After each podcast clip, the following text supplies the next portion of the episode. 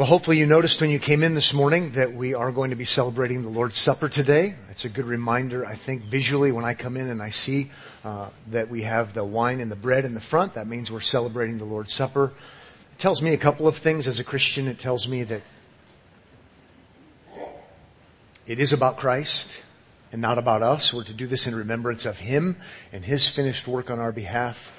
Uh, it also tells me that as a Christian, I'm supposed to be uh, living in a way that honors the Lord in light of 1 Corinthians 11. And so I want to make sure that by God's grace I'm doing that. And we're to take this seriously, uh, this business of living the Christian life. And so we'll do this at the end of the service, but I like to maybe just remind you now that um, there's a visual reminder every time we have the Lord's Supper when you walk in, and that's how I think. And if it helps you to think the right way, um, I'm sharing. I want to begin by a quota- with a quotation, uh, and then I'm going to ask you uh, where it comes from. I imagine some of you will have it, some of you won't have it. And you'll all think it's interesting. Us hate beauty. Us love ugliness. Is big crime to make anything perfect. Us, I'll, I'll, I'll quote it again. Us hate beauty. Us love ugliness. Is big crime to make anything perfect. That's a code to live by.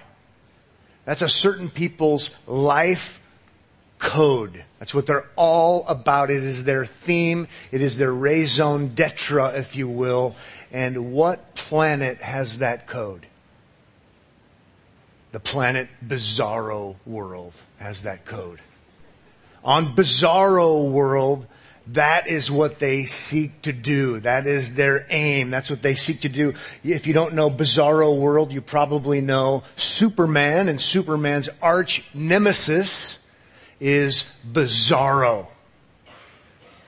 They're all about doing everything in a way that is weirdly inverted. If Superman, let's say, is about the truth, then they're about lies. If Superman's about honor and integrity, then they're about dishonor and lack of integrity. Everything is, we might say, perverted. It's not the first sermon where I've quoted something from Bizarro World. But we use that title in our culture, even if we don't know much about comics. In my life in the last couple of weeks, maybe month, living as a Christian, watching Christian media has made me feel like I'm living in spiritual bizarro world. Dogs are living with cats, cats are living with dogs. It's total chaos. It's so weird. It's so bizarre. Maybe you haven't been watching Christian media. God bless you. Keep reading your Bible. It's just, I have to say it again, it's, it's bizarre. Not, not, just, just recently, I'm pretty sure that the Pope, the Roman Catholic Pope, told someone whose loved one died, who was an atheist, that they're in heaven now. And assured them that their atheist loved one is in heaven. That's bizarro world. That's bizarro world because the Pope can't say that. He can't say that because the Council of Trent says he can't say that. Because you can't assure anyone of their salvation unless somehow it's a supernatural kind of thing, and certainly not atheists. This is in, the, I'm going to stop there. It's bizarre. I'm like, what? In other news, In other news, we as Christians were told just recently that unless we celebrate the fact that someone is a Christian, in fact, maybe the, one of the greatest Christians who's ever lived, unless we celebrate that, then we're somehow sub-Christian and we're talking about someone who denied that Jesus was raised from the dead. I'm just going to let that sink in for a second. I, am somehow maybe not a Christian, certainly a terrible Christian, if I don't celebrate the Christianity of someone who denies the bodily resurrection of Jesus. It's bizarre world. And there are other examples. I have another example. I'm going to stop now. It is bizarre. It's absolutely bizarre. So it's like I'm like what? What? I, want to say this is this has never happened before. What in the world is happening? And then I know enough about history I, as a hobby. I'm not a historian, but to know that this is actually not something new. This happened in the century before us. This kind of stuff. It happened in the century before that, and the century before that, and it's been happening ever since there's been Christianity. There have been people who take what Christianity says at face value, like Jesus was raised from the dead, and that's a non-negotiable. And they negotiate it. So before there was ever such a thing as Bizarro World and Superman, this was a thing. There was bizarre things happening. It's not anything new.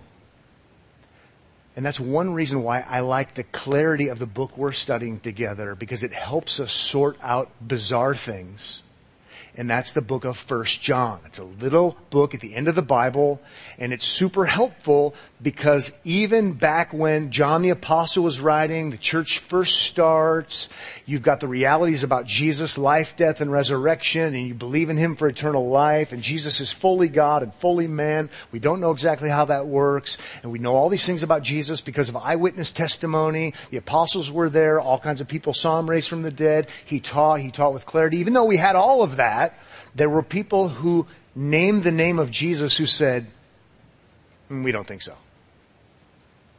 Oh, and not only that, they preyed upon people like you and me and through intimidation, through whatever it is, tried to get them to believe something different. And if they didn't believe something different, then somehow they were bad. Or somehow they didn't have the special, super duper secrets kind of thing. The Bible calls them in 1 John antichrists instead of Christ because we have the Christ who was raised from the dead and then we have those who say he's not. We have the Christ who was fully human and we have those who say he's not. We have the Christ whose do- death was an atoning death and we have those who say he's not. They're antichrists. And John says there are many of them. Okay? And what that does to people like you and me is it robs us of assurance. It does anything but create stability spiritually. And we start wondering and we start questioning, and we start doubting. And First John comes to us, according to chapter 5, to give us assurance. Okay? Even though bizarro world promoters, people from that planet are saying this, this is who the true Jesus is, where there's stability and confidence and assurance. And it's super basic. Let me just show you an example. A good example would be in verse 12. We're going to look at this verse, but I'm going to jump ahead. Oh, we're not quite to it yet. We're going to look at multiple verses. But if we just jump ahead to verse 12 of chapter 5. Whoever has the Son has life. Whoever does not have the Son of God does not have life. I like that. Pretty straightforward. Pretty clear. Now there's a lot going on there. He, there's a context and what do you mean by the Son and what do you mean by life? It's eternal life, but, but it's really quite helpful. I mean, there you have it. I mean, I realize it. Whoever has the Son has life. Whoever does not have the Son of God does not have life. I, I, I think I might be compelled to think we might need another Sesame Street moment. A number of weeks ago, we talked about Sesame Street. This is like a Sesame Street moment, right? If you have the Son, you have life. If you don't have the Son, you don't have life. That's the kind of stuff I learned in Sesame, at Sesame Street, right? One of these things is not like the other. Right? There was that one, they, they, would do it all the time. You know, they would have, they would have the, the, the, the, four squares and there would be three tools, three different tools. And there, three of these things how does it go? I wrote it down. Three of these things belong together. And then there would be like a shoe. One of these things just doesn't belong, right? Now it's time, what? To play our game. It's time to play our game. it's the Sesame Street Church. One of these things just doesn't belong, right? If you have the Son, you have life. Sesame Street moment. This is ABCs is what I'm getting at. If you don't have the Son, you don't have life. It's super clear, super straightforward. I am not using that as a way to be speaking in a demeaning way to anyone in this room. I'm speaking that way to encourage you. Christianity has some complex parts. Peter says some things Paul says are hard to understand. But by and large, it's super simple. It's super basic. If you believe the truth about Jesus, you have eternal life. And if you don't believe the truth about Jesus, sorry, this might be a trigger moment for some of you, you don't have life. It's really, and if you lose sight of that, you're, you're not only going to be confused yourself, you're going to be confusing and have anything but spiritual stability in your life that gives you, chapter 5, assurance. Sesame Street did a good job of teaching contrasts, teaching objective. Pretty good, pretty helpful. I'll stop singing, I promise. Here's what we're going to do this morning. No more Sesame Street, no more, well, I might talk a little bit more about Bizarro World, but chapter 5, verses 6 to 12. We're working our way through this book, chapter 5, verses 6 to 12, and I'll follow an outline that has five aspects, five features of the testimony regarding Jesus. Five aspects, five features of the testimony regarding Jesus that are meant to encourage you if you're a Christian, to encourage you to stay the course, to encourage you to keep believing in the Jesus of history, that encourage you to keep on believing in the Jesus we've learned about to not have to go over here and be intimidated and listen to somebody else because they've got a new take on things. Or go over here or go over there. These are aspects of the testimony regarding Jesus that encourage you to stay and have stability. Remember in 1 John chapter 2, there were those who were part of the group believing in Jesus and they went out. And John says, and they were never of us. Don't be like them. And now that they're out there telling you other things, don't listen to them. They're antichrists. So five features, five aspects. Number one, the testimony is historic. The testimony is historic. We see this in verse 6. This is He. He's talking about Jesus. This is He who came by water and blood, Jesus Christ. Not by the water only, but by the water and the blood. I'm using the word testimony, by the way, because he's going to use that as a repeating theme. There are all these different testimonies. And he's giving a testimony, an apostolic testimony regarding Jesus. And who is Jesus? He's the historic Jesus. You should believe in the one who's the historic Jesus, not the phantom Jesus, not the Jesus of imagination, not the Jesus of fancifulism, not the Jesus of someone else's bizarro world. This is he, the one we've been talking about, who came by water and blood, Jesus Christ, not by the water only, but by the water and the blood. And there are all different views about this. What's the water? What's the blood? Uh, everything from amniotic fluid um, to the water and the blood that came out of Jesus' side. Uh, I'm not looking to create a church split, so if you have a favorite Bible teacher who has a favorite take on it, awesome.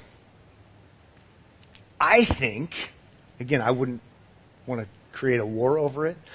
I think, and lots of commentators think, that what he's getting at by water and blood, and by the way, you can understand the passage even if you can't understand that. It's straightforward enough. Original audience would have known, or he would have explained it. They all knew. We don't know exactly.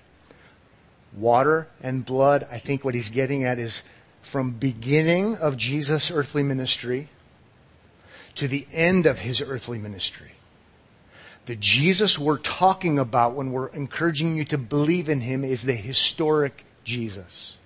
Not the secret Jesus, not the Jesus of the false teachers, not the, the phantom Jesus, not the made up Jesus, not the new and improved Jesus, but the historic Jesus.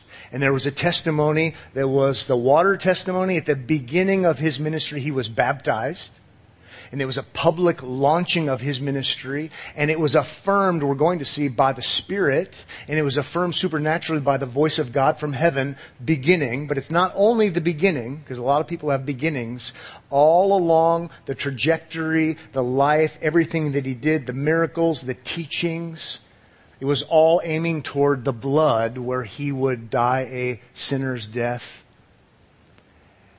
And we learned his death would be an atoning death.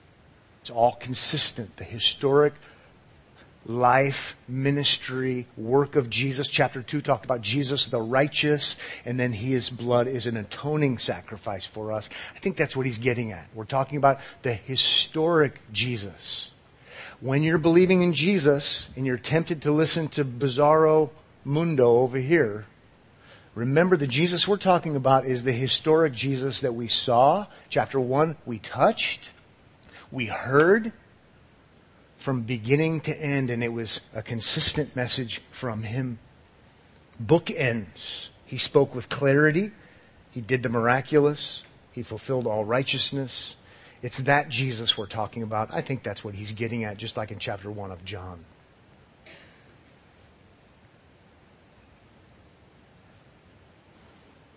Let's, let's not leave that alone, but let's move to number two.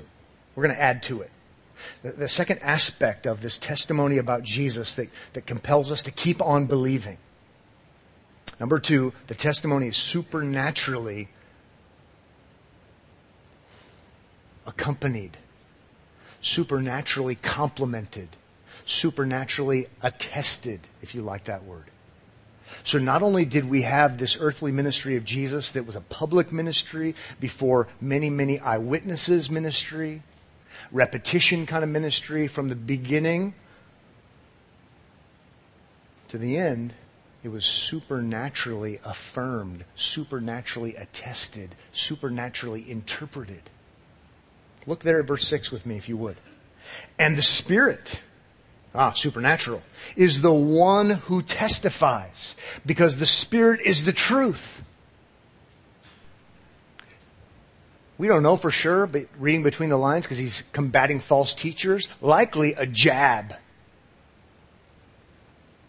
you know, they're talking about truth and we're talking about truth and how do we sort it out? How do we interpret it rightly? Kind of helpful for us because in our day we talk about my truth and your truth and they can contradict each other, but it doesn't matter. And he drops the truth gauntlet. The truth. Oh, Jesus referred to the Holy Spirit again and again and again. Chapter 14, 15, and 16, I think it is. Yep. The Spirit of truth. The Spirit of truth. The Spirit of truth. So not only do we have Jesus what we see his earthly ministry and many people could see it and give testimony that yeah i saw it i was there i witnessed it i saw it happen. We not only that we have supernatural attestation big word supernatural accompaniment supernatural affirmation by the spirit. And you want to talk about truth mr and mrs antichrist? He's the spirit of truth supernatural attestation at his baptism. Again, I already alluded to it. I couldn't help myself. Supernatural, undeniable, in real time and real space. You have the Spirit descending like a dove. You also have the voice of the Father from heaven. This is my Son in whom I am well pleased. Listen to Him. Extraordinary. So you have the historic, but affirmed by the eternal supernatural. And then if we go to the other end of things and we go to the blood, end of earthly ministry, we also have supernatural affirmation, whether it is the sky turning black or the, the, the, the temple what's it called? The curtain torn from top to bottom, like in multiple gospel accounts. Something radical, extraordinary happens. Not, so it's affirmed in that sense, supernaturally. Not only that, the Spirit raises him from the dead. talk about extraordinary, Romans chapter 8, it's the Spirit that raises him from the dead after he's done all of those things. This is exciting. It's exciting because it's true, but it's also exciting because this is meant to encourage you and me. To keep on believing in the historic Jesus and not the Antichrist Jesus.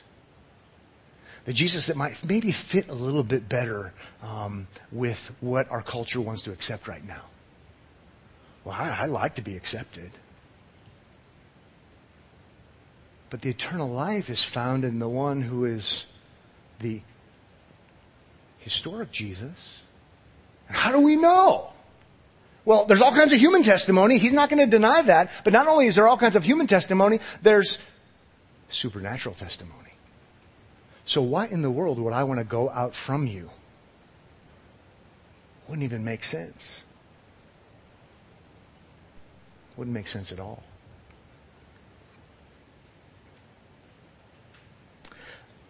And I realize we might be thinking right now, okay, this is super simple. I know, Sesame Street. But you just watch what's about to happen, what is happening in Christianity, in evangelical Christianity, in so called gospel centered Christianity. You just watch as the pressure comes, you're about ready to watch people go out from you. And it's going to be unnerving, and it is unnerving, and it's unsettling, and it, it, by the way, it is happening. And I would guess it's going to keep happening. I'm not, as people like to say, I'm not a prophet nor the son of a prophet, but I do work for a nonprofit organization.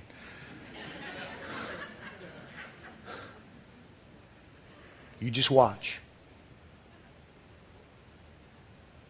And, and I would be lying to you if I told you I was not troubled by it. I'm troubled by it. You're going to have opportunity to be troubled by it. Again, don't want to go too far out on a limb, but you'll probably see people you know and you love and you respect and you buy their books, and they are going to say things that you can't believe they ever said. So you'll have an opportunity you'll have an opportunity to keep believing the historic truth about Jesus that was supernaturally affirmed and attested. And John is saying, it's where you want to be. It's where you want to be.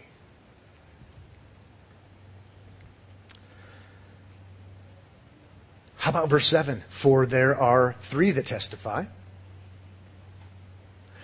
the Spirit and the water and the blood. And these three agree. I like that.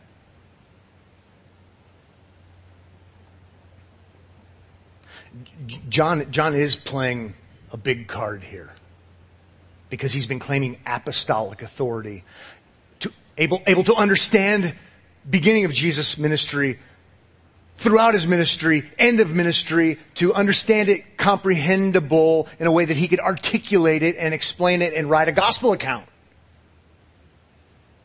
And he's saying, Oh, you claim to have the Spirit that deviates from that?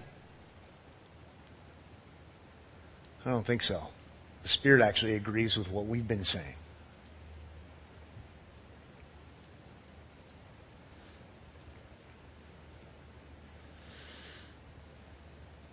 How about verse 9? If we receive the testimony of men, good idea? It's a good idea. We do it all the time. It's a good idea to receive the testimony of men. The testimony of God is greater. For this is the testimony of God that he is borne concerning his son. He, he's not denying the historic human testimony. In fact, it's really important. I stress it all the time. But what complements that, and the reason we can actually have confidence that it's true, is the supernatural testimony that attests.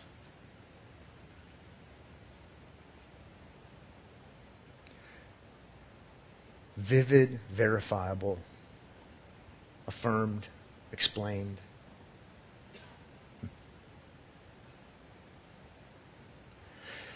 Okay, maybe just a little little timeout, little pause here. We'll move on to number three. Even some of the things I've been saying this morning are like over the top, like radical. If you're not used to reading the Bible, if you're not used to this, what Jude calls once and for all delivered to the saints' faith.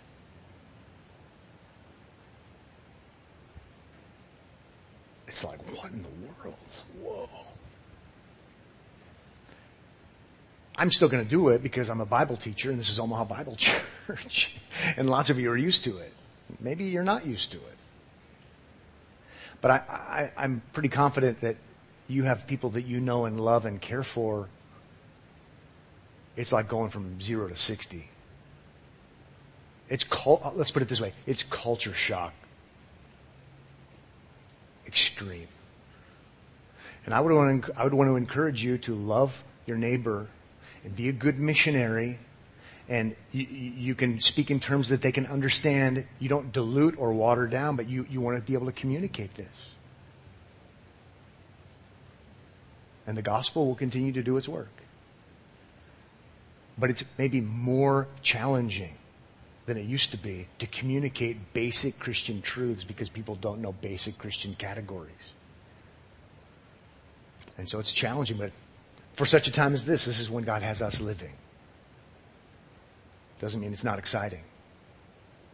But even my reading verse 12 to begin with, you know, I made a tongue in cheek, perhaps too snide of a remark about being triggered. Yeah. How dare you say that? How could you possibly say that? Just get ready. Oh, and by the way, maybe we should also remember that when Christianity was birthed, multi, oh, polytheism was raging. Postmodernism didn't start in France a little while ago evangelism was hard. And they might not have had the sophisticated language we use as far as what we label it. It happened then. Look at Paul in Athens in Acts chapter 17. He explains the gospel in a way they could understand, and they rejected, some of them, and some of them believed. Okay, let's move on. Let's go to number three. The aspect of the testimony regarding Jesus, a third one that compels us to stay and keep believing in the historic Jesus. Number three, the testimony is personal. It is personal. It's for us. It's to be embraced personally. We'll do this one quickly. How about verse 10? Whoever believes, whoever believes, whoever trusts in, depends upon, whoever believes in the Son of God has the testimony in himself.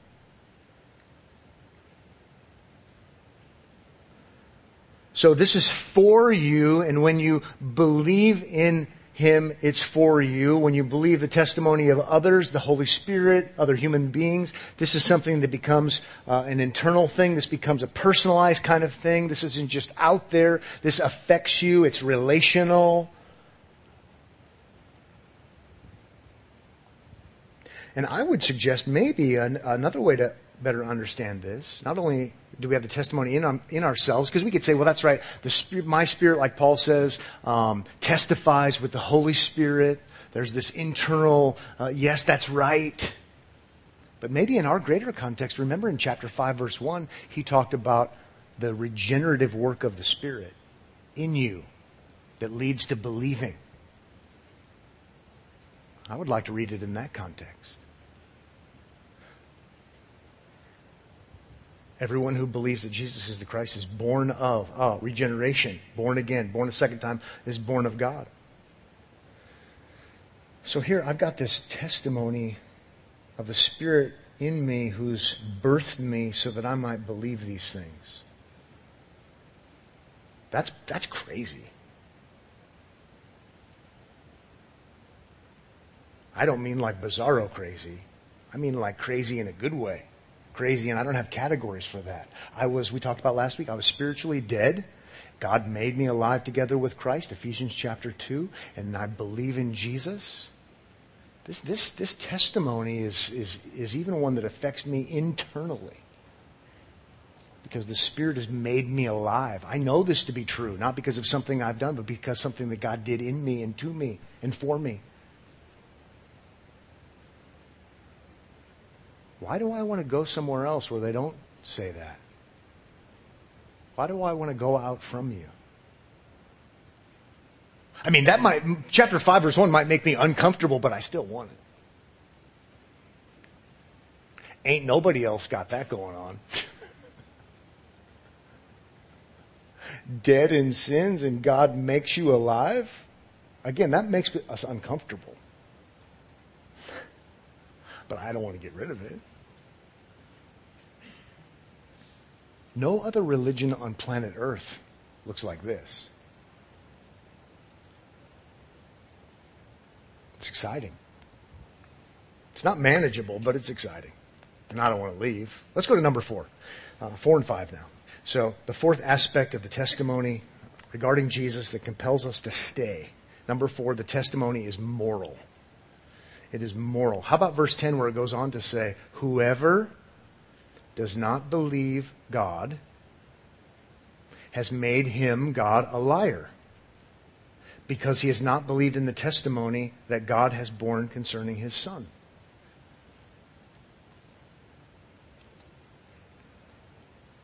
Hmm.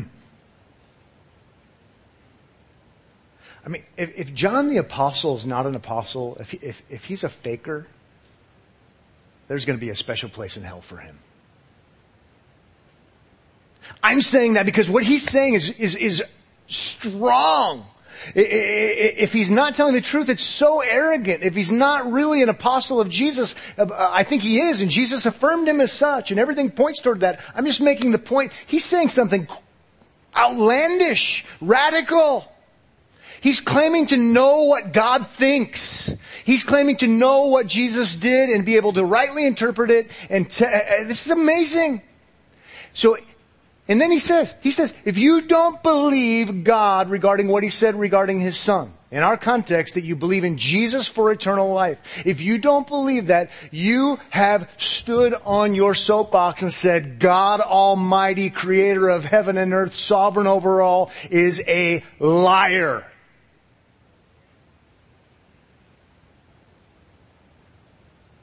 Wow. That doesn't really go over very well at dinner parties with sophisticated people. Are you, are you, are you calling me a liar? right? Well, I think maybe you're economical with the truth. John just takes the gloves off like he's an apostle or something. God spoke from heaven. This is my son in whom I am well pleased. Here's the command. Listen to him. Then what does he say? He says, believe in me for eternal life. Believe in me for eternal life. Believe in me for eternal life. Before Abraham was, I am. Believe in me for eternal life. If you don't believe in me for eternal life, you'll die in your sins. And on and on it goes. And John is being very consistent here. And he's looking at the data saying, if you don't believe in Jesus, as the Lamb of God who takes away sin, and you say, No, I, I don't believe in him, you're saying God is unethical. You're saying God is not only stupid, he's bad. It's just, it's, it's wild. Wild, wild, wild, wild.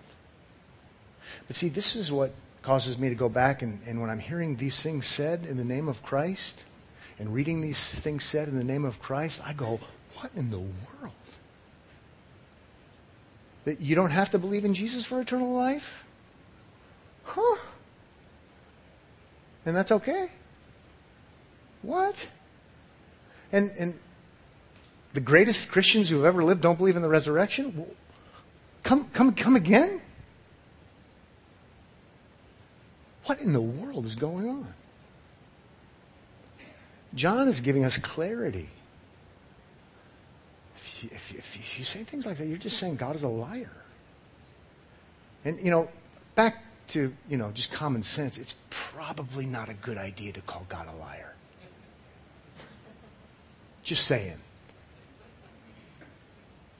Again, Mark Twain moment, the, the unclear stuff in the Bible I don't have a problem with. It's the stuff in the Bible that's clear that I have a problem with. There's a lot of clarity.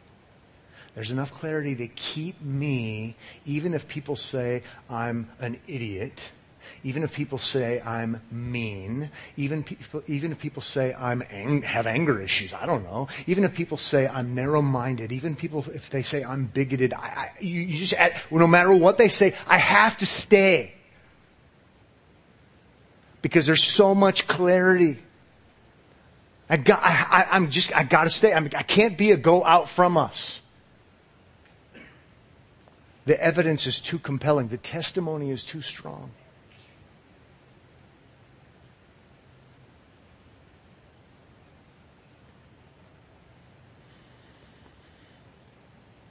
Let's go to number five.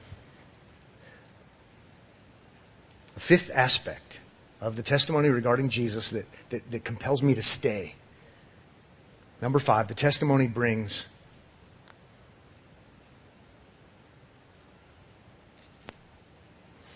how do I want to say this? The testimony brings stark clarity regarding eternal life.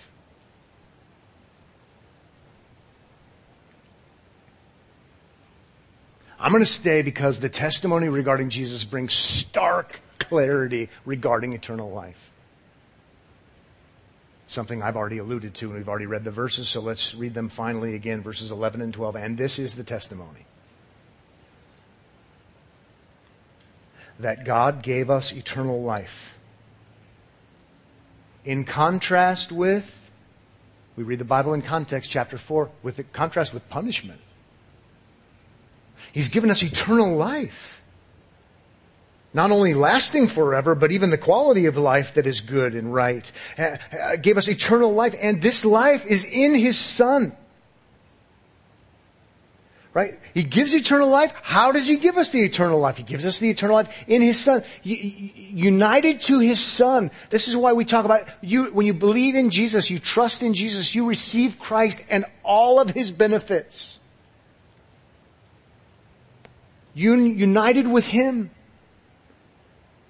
This is eternal life. He gave us eternal life. This is life in His Son. 12. Whoever has the Son. And in our context, it's by faith has life. In our context, it's eternal life. Whoever does not have the Son of God does not have life. Context, it's eternal life. It's one of those aha moments. Believe in Jesus. Eternal life don't believe in Jesus, no eternal life. Why in the world am I going to dabble and try to say, you know, but, you know, us hate beauty, us love ugliness. It's big crime to make anything perfect. It's bizarro. It's bizarro. Doesn't mean I don't want to help people who, sub, who have subscribed to the code. I do. I do.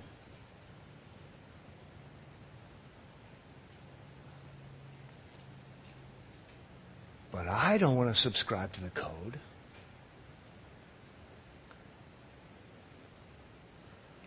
Because I'm leaving the source of eternal life.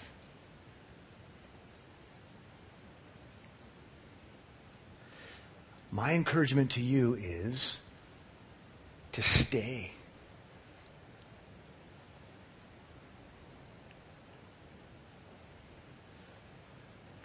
Theologically speaking, you're not crazy. You're not the crazy one. In 1 John in the first century, they were trying to, the false teachers were trying to convince in the name of Christ that those who were holding to the historic Christian faith were crazy. And to paraphrase, John is saying, you're not crazy.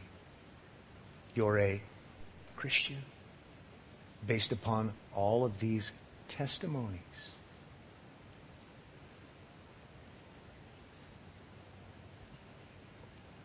Father, thank you so much for the Lord Jesus Christ. Thank you for his apostles who were with him, who saw, who heard, who experienced, who were commissioned. Not only that, even as Jesus said, they would be led into all the truth by the Holy Spirit who would be given to them.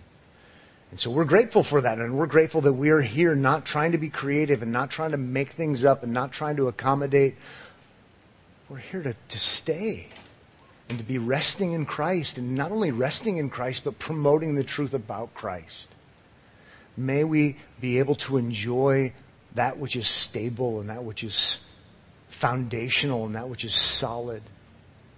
Lord, help us to not be like those who were spoken of in Ephesians, tossed here and there by every wind of doctrine. Help us to not be those people. Help us to also be people who can help others enjoy what it is to be stable in Christ, to have Christ as a sure and steady refuge of salvation and confidence. Help us to not be arrogant, but actually to be humbly submitting to the one who conquered death, the Lord Jesus Christ himself. As we eat this morning and as we drink this morning, remind us that we're submitting to Christ that he said to do this in remembrance of him. He is the one who is the righteous, the perfect fulfiller of all obligations. That he is the one who is the propitiatory sacrifice, the atoning sacrifice, so that our sins could be removed, so that they could be removed from us, as the psalmist says, as far as the east is from the west. That our sins, though they be like scarlet, could then be taken away and we could be white as snow before you. May this be a time when we're grateful for the Lord Jesus Christ. May it be a time that we are even motivated to want to proclaim his greatness. Sustain us, keep us. In Jesus' name we pray, amen.